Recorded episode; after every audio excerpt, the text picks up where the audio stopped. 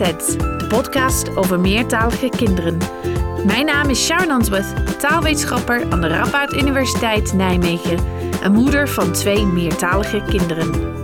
Daar zijn we weer en dit keer met een speciale aflevering van Kletsets over de impact van de lockdown op meertalige gezinnen. De basisscholen hier in Nederland zullen binnenkort open gaan. Dus dit is misschien voor vele luisteraars een beetje mosterd na de maaltijd, maar ik hoop dat jullie dit alsnog interessant vinden. We gaan het hebben over hoe meertalige gezinnen het thuisonderwijs hebben aangepakt en we spreken ook over de positieve en soms ook negatieve ervaringen van meertalige gezinnen tijdens de pandemie. Door met de podcast. Net zoals veel landen in de wereld zitten we op dit moment hier in Nederland en ook in België in een strenge lockdown. Voor heel veel gezinnen betekent dit dus thuiswerken en thuisonderwijs. Een combinatie die niet vanzelfsprekend is. Als thuiswerkende ouder met twee kinderen op de basisschool weet ik daar alles van. En het is niet alleen een kwestie van de tijd die je kwijt bent aan het begeleiden van het thuisonderwijs. Het is ook soms echt lastig. Hoe werkt Teams nou? En weet je zeker dat je die ene opdracht mag overslaan? En ja, ik weet ook niet 1, 2, 3 hoe je 540 gedeeld door 15 moet uitrekenen. En dan wel precies op dezelfde manier als de juf het doet. Het zijn dus uitdagende tijden. En dan heb ik het nog niet gehad over de vraag of er voor iedereen een laptop of een tablet beschikbaar is. Of er genoeg ruimte in huis is zodat iedereen rustig kan werken. En hoe je met z'n allen moet leren omgaan, dag in, dag uit. Dit zijn uitdagingen die voor alle gezinnen gelden. Maar voor meertalige gezinnen komen er ook andere uitdagingen bij. Hoe begeleid je je kind met het thuisonderwijs als je zelf Nederlands aan het leren bent? Wordt voor tips kun je als leerkracht geven aan ouders die de Nederlandse taal niet machtig zijn. En hoe kun je het thuisonderwijs van je kind het beste ondersteunen als je wel in staat bent om Nederlands te spreken, maar in feite dit nooit doet met je kind? Moet je overschakelen naar het Nederlands? Of mag dit ook in je moedertaal? Dit zijn allemaal vragen die de afgelopen weken aan mij zijn gesteld. En dus dacht ik, hoge tijd om een aflevering van Kletsets hier aan toe te wijden. Nou, helaas lukt het me niet om, denk ik, begrijpelijke redenen dit sneller te doen. En in feite zitten we, in ieder geval wat de basisscholen betreft, bijna aan het einde van de lockdown. Of in ieder geval van deze lockdown. We hopen natuurlijk dat dit de laatste was. Maar als we één ding hebben geleerd de afgelopen twaalf maanden, is dat we niet altijd kunnen weten wat op ons af gaat komen. De basisscholen in Nederland gaan dus weer open, maar in België blijven ze in ieder geval nog een maand dicht. En ook middelbare scholieren hier in Nederland zullen het voorlopig vol moeten houden met online les. Net zoals kinderen van alle leeftijden in gezinnen met kwetsbare ouders of broers en zussen, die dus ook niet zomaar terug naar school mogen. Wat jullie horen in deze aflevering is een combinatie van ervaringen van ouders en leerkrachten, verzameld door mij en mijn gast Tesse Meerns, waar mogelijk ook gekoppeld aan inzichten vanuit de wetenschap. Er is natuurlijk niet veel onderzoek gedaan dat specifiek gaat over de impact op de pandemie op meertalige gezinnen. Maar ik vertel je aan het einde over de eerste resultaten uit een onderzoek in het Verenigd Koninkrijk en over een vergelijkbaar onderzoek dat wij ook aan het opzetten zijn en waar we ook jullie hulp bij nodig hebben. Meer daarover later. We beginnen eerst met de ervaringen van gezinnen waar thuis geen Nederlands gesproken wordt. Of omdat de ouders het Nederlands niet kunnen, of omdat ze normaal een andere taal spreken met hun kinderen. Hiervoor sprak ik met Tessa Meerns, onderzoeker, docent en coördinator van de World Teachers Program aan de lerarenopleiding aan de Universiteit Leiden. Zoals jullie zullen horen is Tessa ook moeder van twee meertalige kinderen en ik vroeg aan haar hoe zij en haar gezin de lockdown hebben ervaren.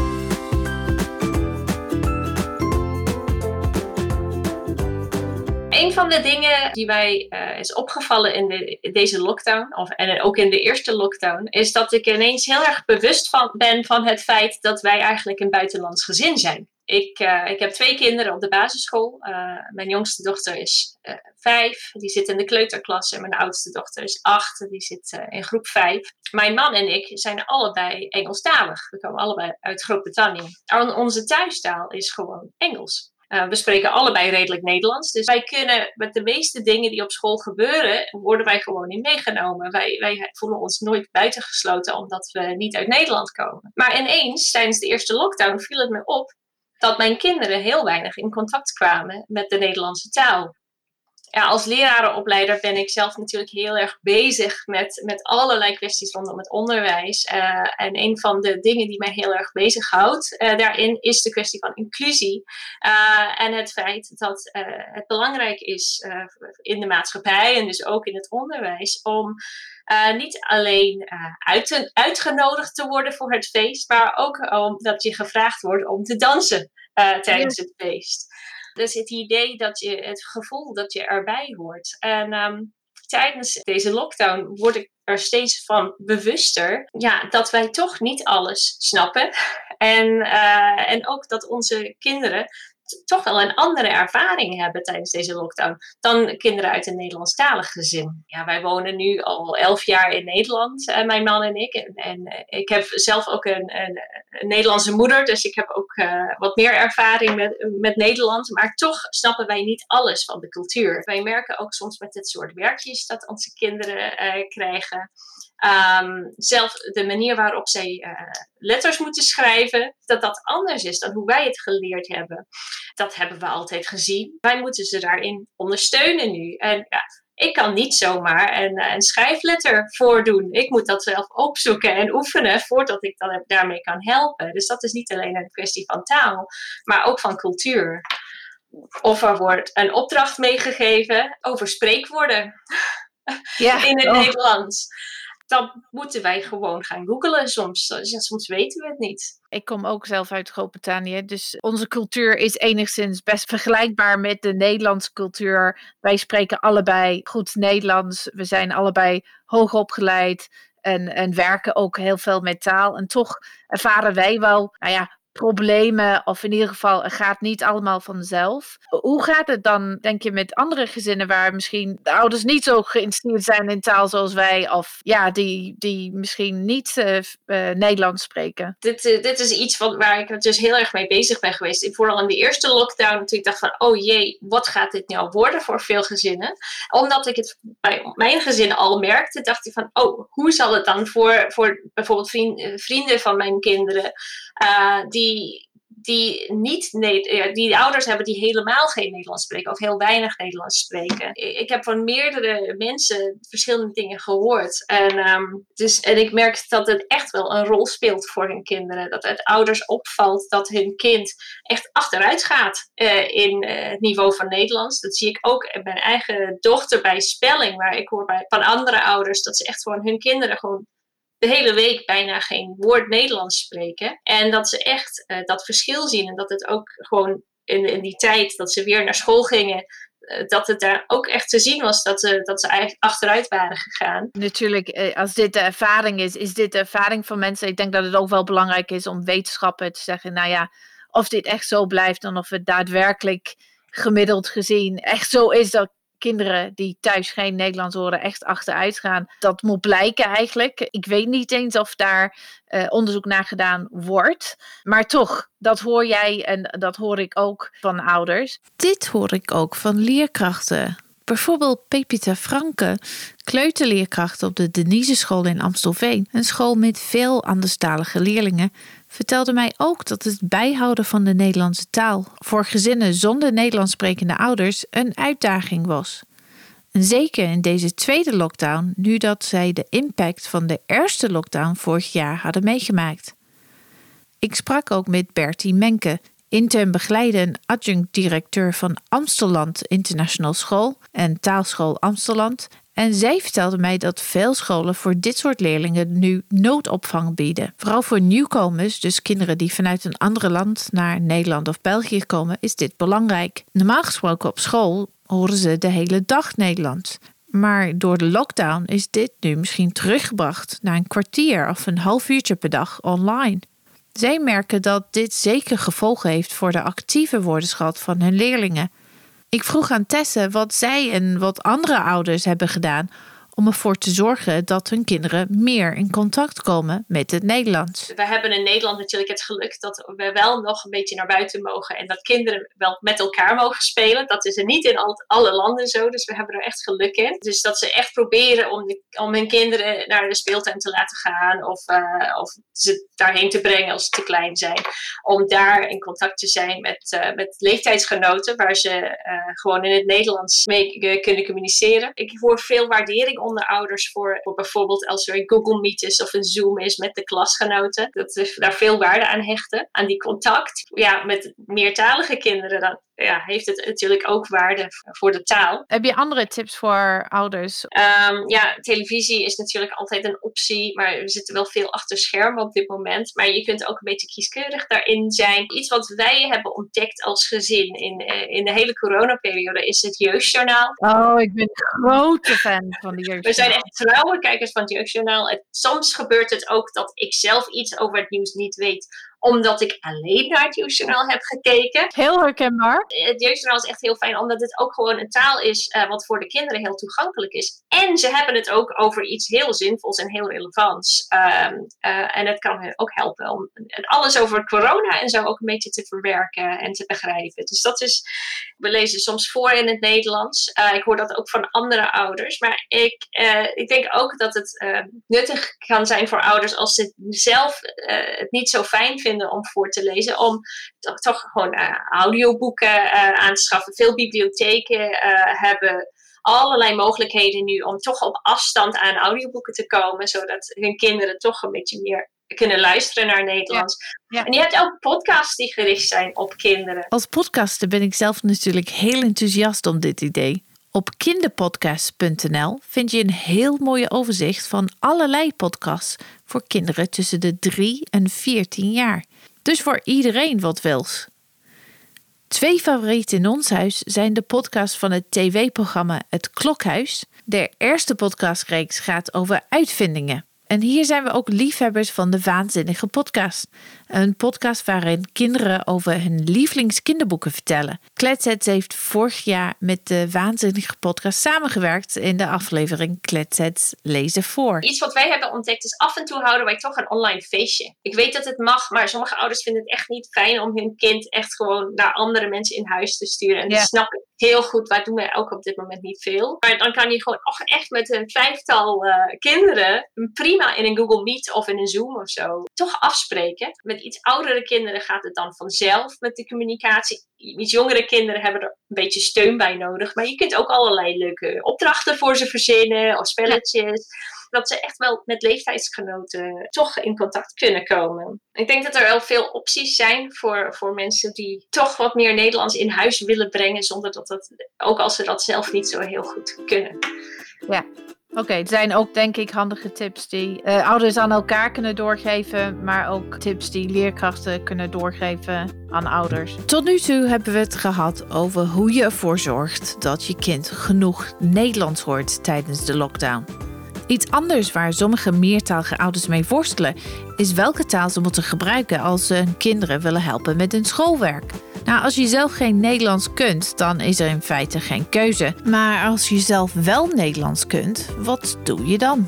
Is het beter om over te schakelen naar het Nederlands voor het thuisonderwijs of kun je ook net zo goed door blijven praten in je eigen taal?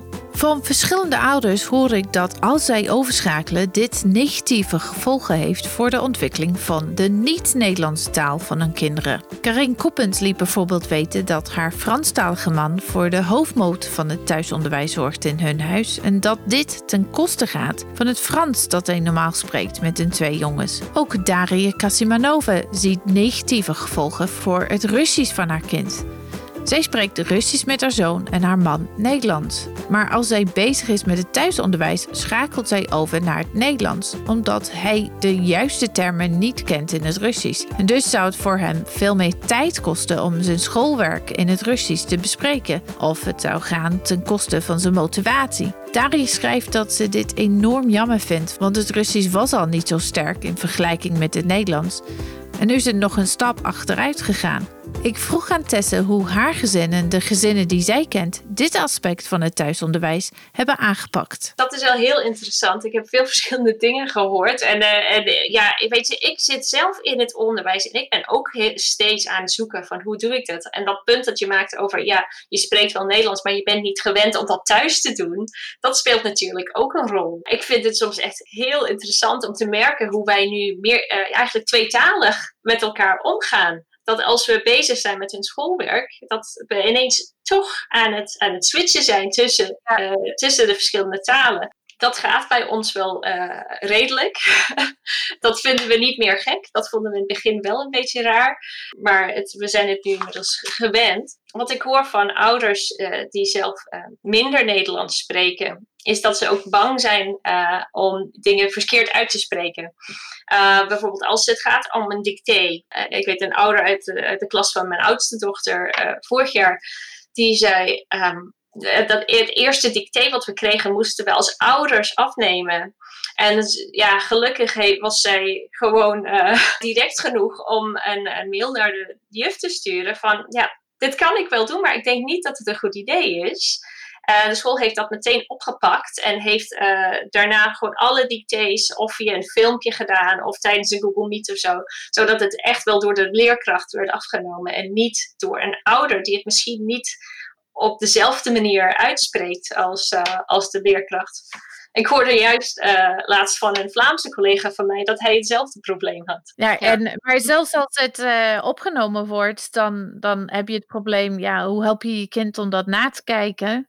Als jij Nederlands niet zo goed beheerst. Ja, dat klopt. En dat vinden ouders nog steeds lastig. Daar hebben dat heb ik niet echt vanuit ouders veel oplossingen eh, voor ge gevonden. En vandaar dat ik ook denk, ja, de school uh, kan er ook een hele belangrijke rol in spelen. Ik was echt heel blij om te horen dat de school zo goed heeft opgepakt. Dat die dictées echt meteen, dat alle ja. dictées gewoon door, toch door de leerkracht uh, werden uitgesproken.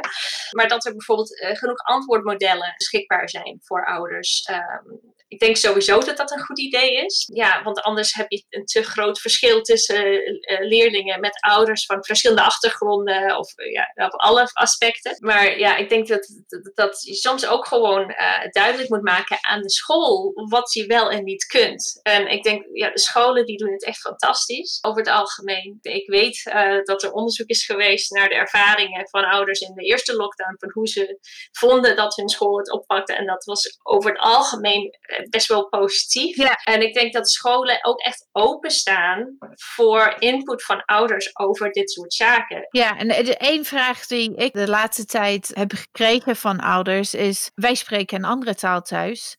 Mag ik het gewoon dan in die andere taal uitleggen? Mijn, mijn antwoord is: ja, doe maar.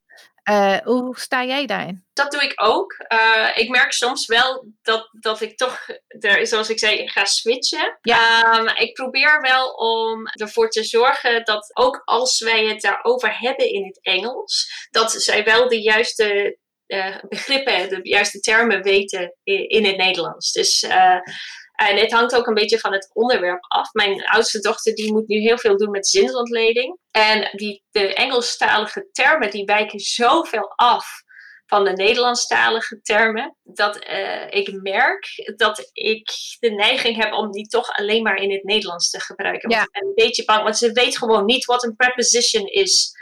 Ze weet ook niet zo heel goed wat een voorzetsel is, maar dat is ze nu aan het leren. Het woord preposition, als dat er ook bij komt, dat is een heel ingewikkeld woord.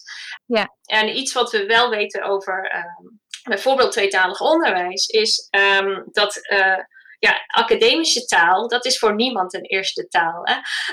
dus niet, niet in de eerste taal, niet in de tweede taal. Ja, als, je, als je het hele concept niet begrijpt, dan is het moeilijk om dat dan ook alsnog tegelijkertijd in twee talen uh, uh, te leren. Ja, dus ik denk inderdaad, het is prima als je uh, voor belangrijke begrippen die je kind aan het leren is, dat jij dan het Nederlandse woord ertussen gooit. Hè? Maar op dit moment hoeft zij het woord preposition in het Engels niet te weten.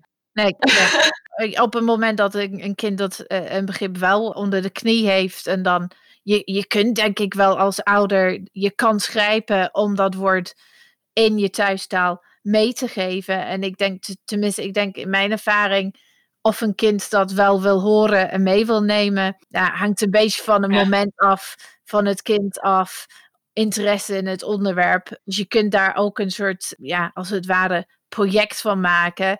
Maar momenteel denk ik, eh, eh, is zoveel stress in het leven. Zelfs als voorstander van meertaligheid ga ik niet opeisen dat mijn dochter het over fractions heeft in plaats van breuken. Precies, ja, precies. En ook weet je, als het een onderwerp is wat al een beetje moeilijk is of zo, dat, dan wil ik dat als ouder niet uh, mijn kind aandoen. Dat, dat ik dan ook nog dat eis. Hoewel dat van een ander kind niet geëist wordt natuurlijk. Want die doet het gewoon allemaal in één taal. Ja.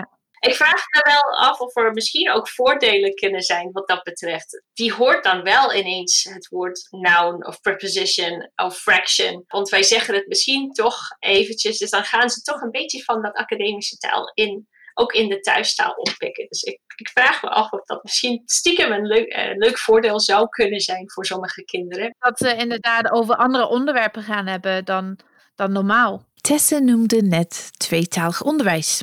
Een belangrijk begrip in het tweetalig onderwijs is translanguaging. Nou, als je trouwe luisteraar bent van Kletset, dan weet je dat wij vorig jaar een hele aflevering hierover hebben gehad. Translanguaging in het onderwijs betekent dat meertalige leerlingen al hun talen in kunnen zetten om kennis op te doen, dus niet alleen in Nederlands. Ze mogen ook gebruik maken van een thuistaal. Ik vroeg aan Tessa of als meertalige ouders ook een moedertaal inzetten bij het begeleiden van hun kinderen met het thuisonderwijs, dit ook niet een soort translanguaging is. Ja, ja dat klopt. Ja, ja. Dus dan, het is wel interessant om, het, om, het, om er op die manier over na te denken. Dat die, dat die talen dan uh, misschien wat meer met elkaar in contact komen. En ja, eigenlijk is dat heel mooi. Dat, dat ja, thuis, um, waar de voorbeelden waar wij het net over hadden, dat ineens voor, voor die kinderen krijgen ze wel gewoon de kans om allebei hun talen te gebruiken en dus hun hele kennis over taal tegelijk in te zetten. En uh, dat is juist iets waar, ja, wat, wat heel veel mensen heel uh, mooi vinden van meertaligheid. En ik hoorde een heel mooi voorbeeld van, en, uh, van een ouder die zei ja, weet je, soms kan ik, uh, kan ik mijn dochter niet zo heel goed helpen met dat nieuwsbegrip. Maar ik snap wel een beetje waar ze moeite mee heeft. Dus dan vraag ik haar om dat aan mij uit te leggen. Want ik, ik kan die tekst niet zo goed volgen. Uh, en de vragen, maar ik vraag haar om die opdracht aan mij uit te leggen. En daardoor uh, ja, wordt ze zelf bewust van wat ze, wat ze nog niet helemaal snapt of zo. Krijg ik er wat van bij en dan leer ik ook een beetje taal. Dat is eigenlijk een super manier, vind ik, van, van, uh, van je kind ondersteunen in het verwerken van, van dat materiaal. Ook een, een, soort oefening in, in vertalen voor dat kind. Ja, maar dat is denk ik ook wel uh, een goed voorbeeld van uh, translanguaging aanpakken. Ja. Ik denk dat ouders soms bang zijn dat, en ik moet ook toegeven, dat heb ik ook de laatste tijd ook een beetje gehad van nou ja, als ik het nu, is het goed als ik het nu in het, in het Engels uitleg? Gaat dat helpen of gaat dat hinderen? Mm -hmm. uh, om het uh, mooi tweetalig uh, uit te drukken. Ik merk ook zelf wel, terwijl wij echt alleen maar Engels gebruiken thuis, dat bij dat thuisonderwijs heb ik echt veel meer de neiging om te gaan overstappen naar het Nederlands. Tot, soms tot het ergernis van mijn eigen kinderen. Maar ik denk dat we wel weten uit onderzoek dat dat het geen kwaad kan als je het iets uitlegt in een andere taal. Het is wel belangrijk dat, dat je kind wel het concept begrijpt, dat ze wel het juiste Nederlandse woord daarvoor kennen, maar dat, dat begrip, achterliggende idee, weet je wat de evenaar is, dat kun je gewoon uitleggen in welke taal dan ook. Zolang een kind weet dat, oké, dat ding noem je in het Nederlands evenaar, dat kan. Ja, precies.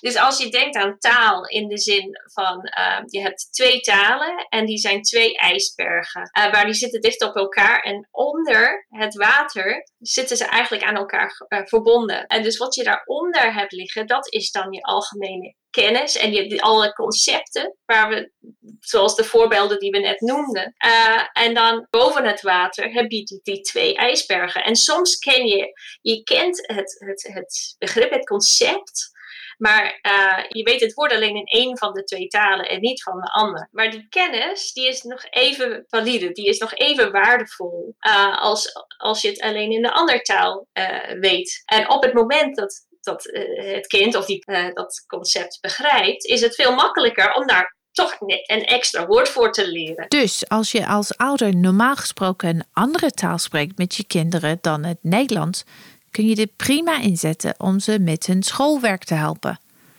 Tessa en ik hebben in deze aflevering veel voorbeelden genoemd met het Engels, omdat dit onze thuistaal is.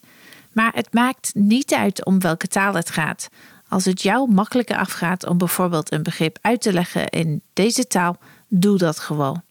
En als het jouw kind helpt om daarbij Nederlandse woorden tussendoor te gebruiken, omdat je anders bang bent dat ze het niet gaan begrijpen, ook prima. Als je nu denkt, oei, al dat gemixt, dat kan niet goed zijn, luister dan naar de allereerste aflevering van Kletset, want daar leggen we uit hoe er geen wetenschappelijk bewijs is dat het mixen van twee talen reden tot zorg is.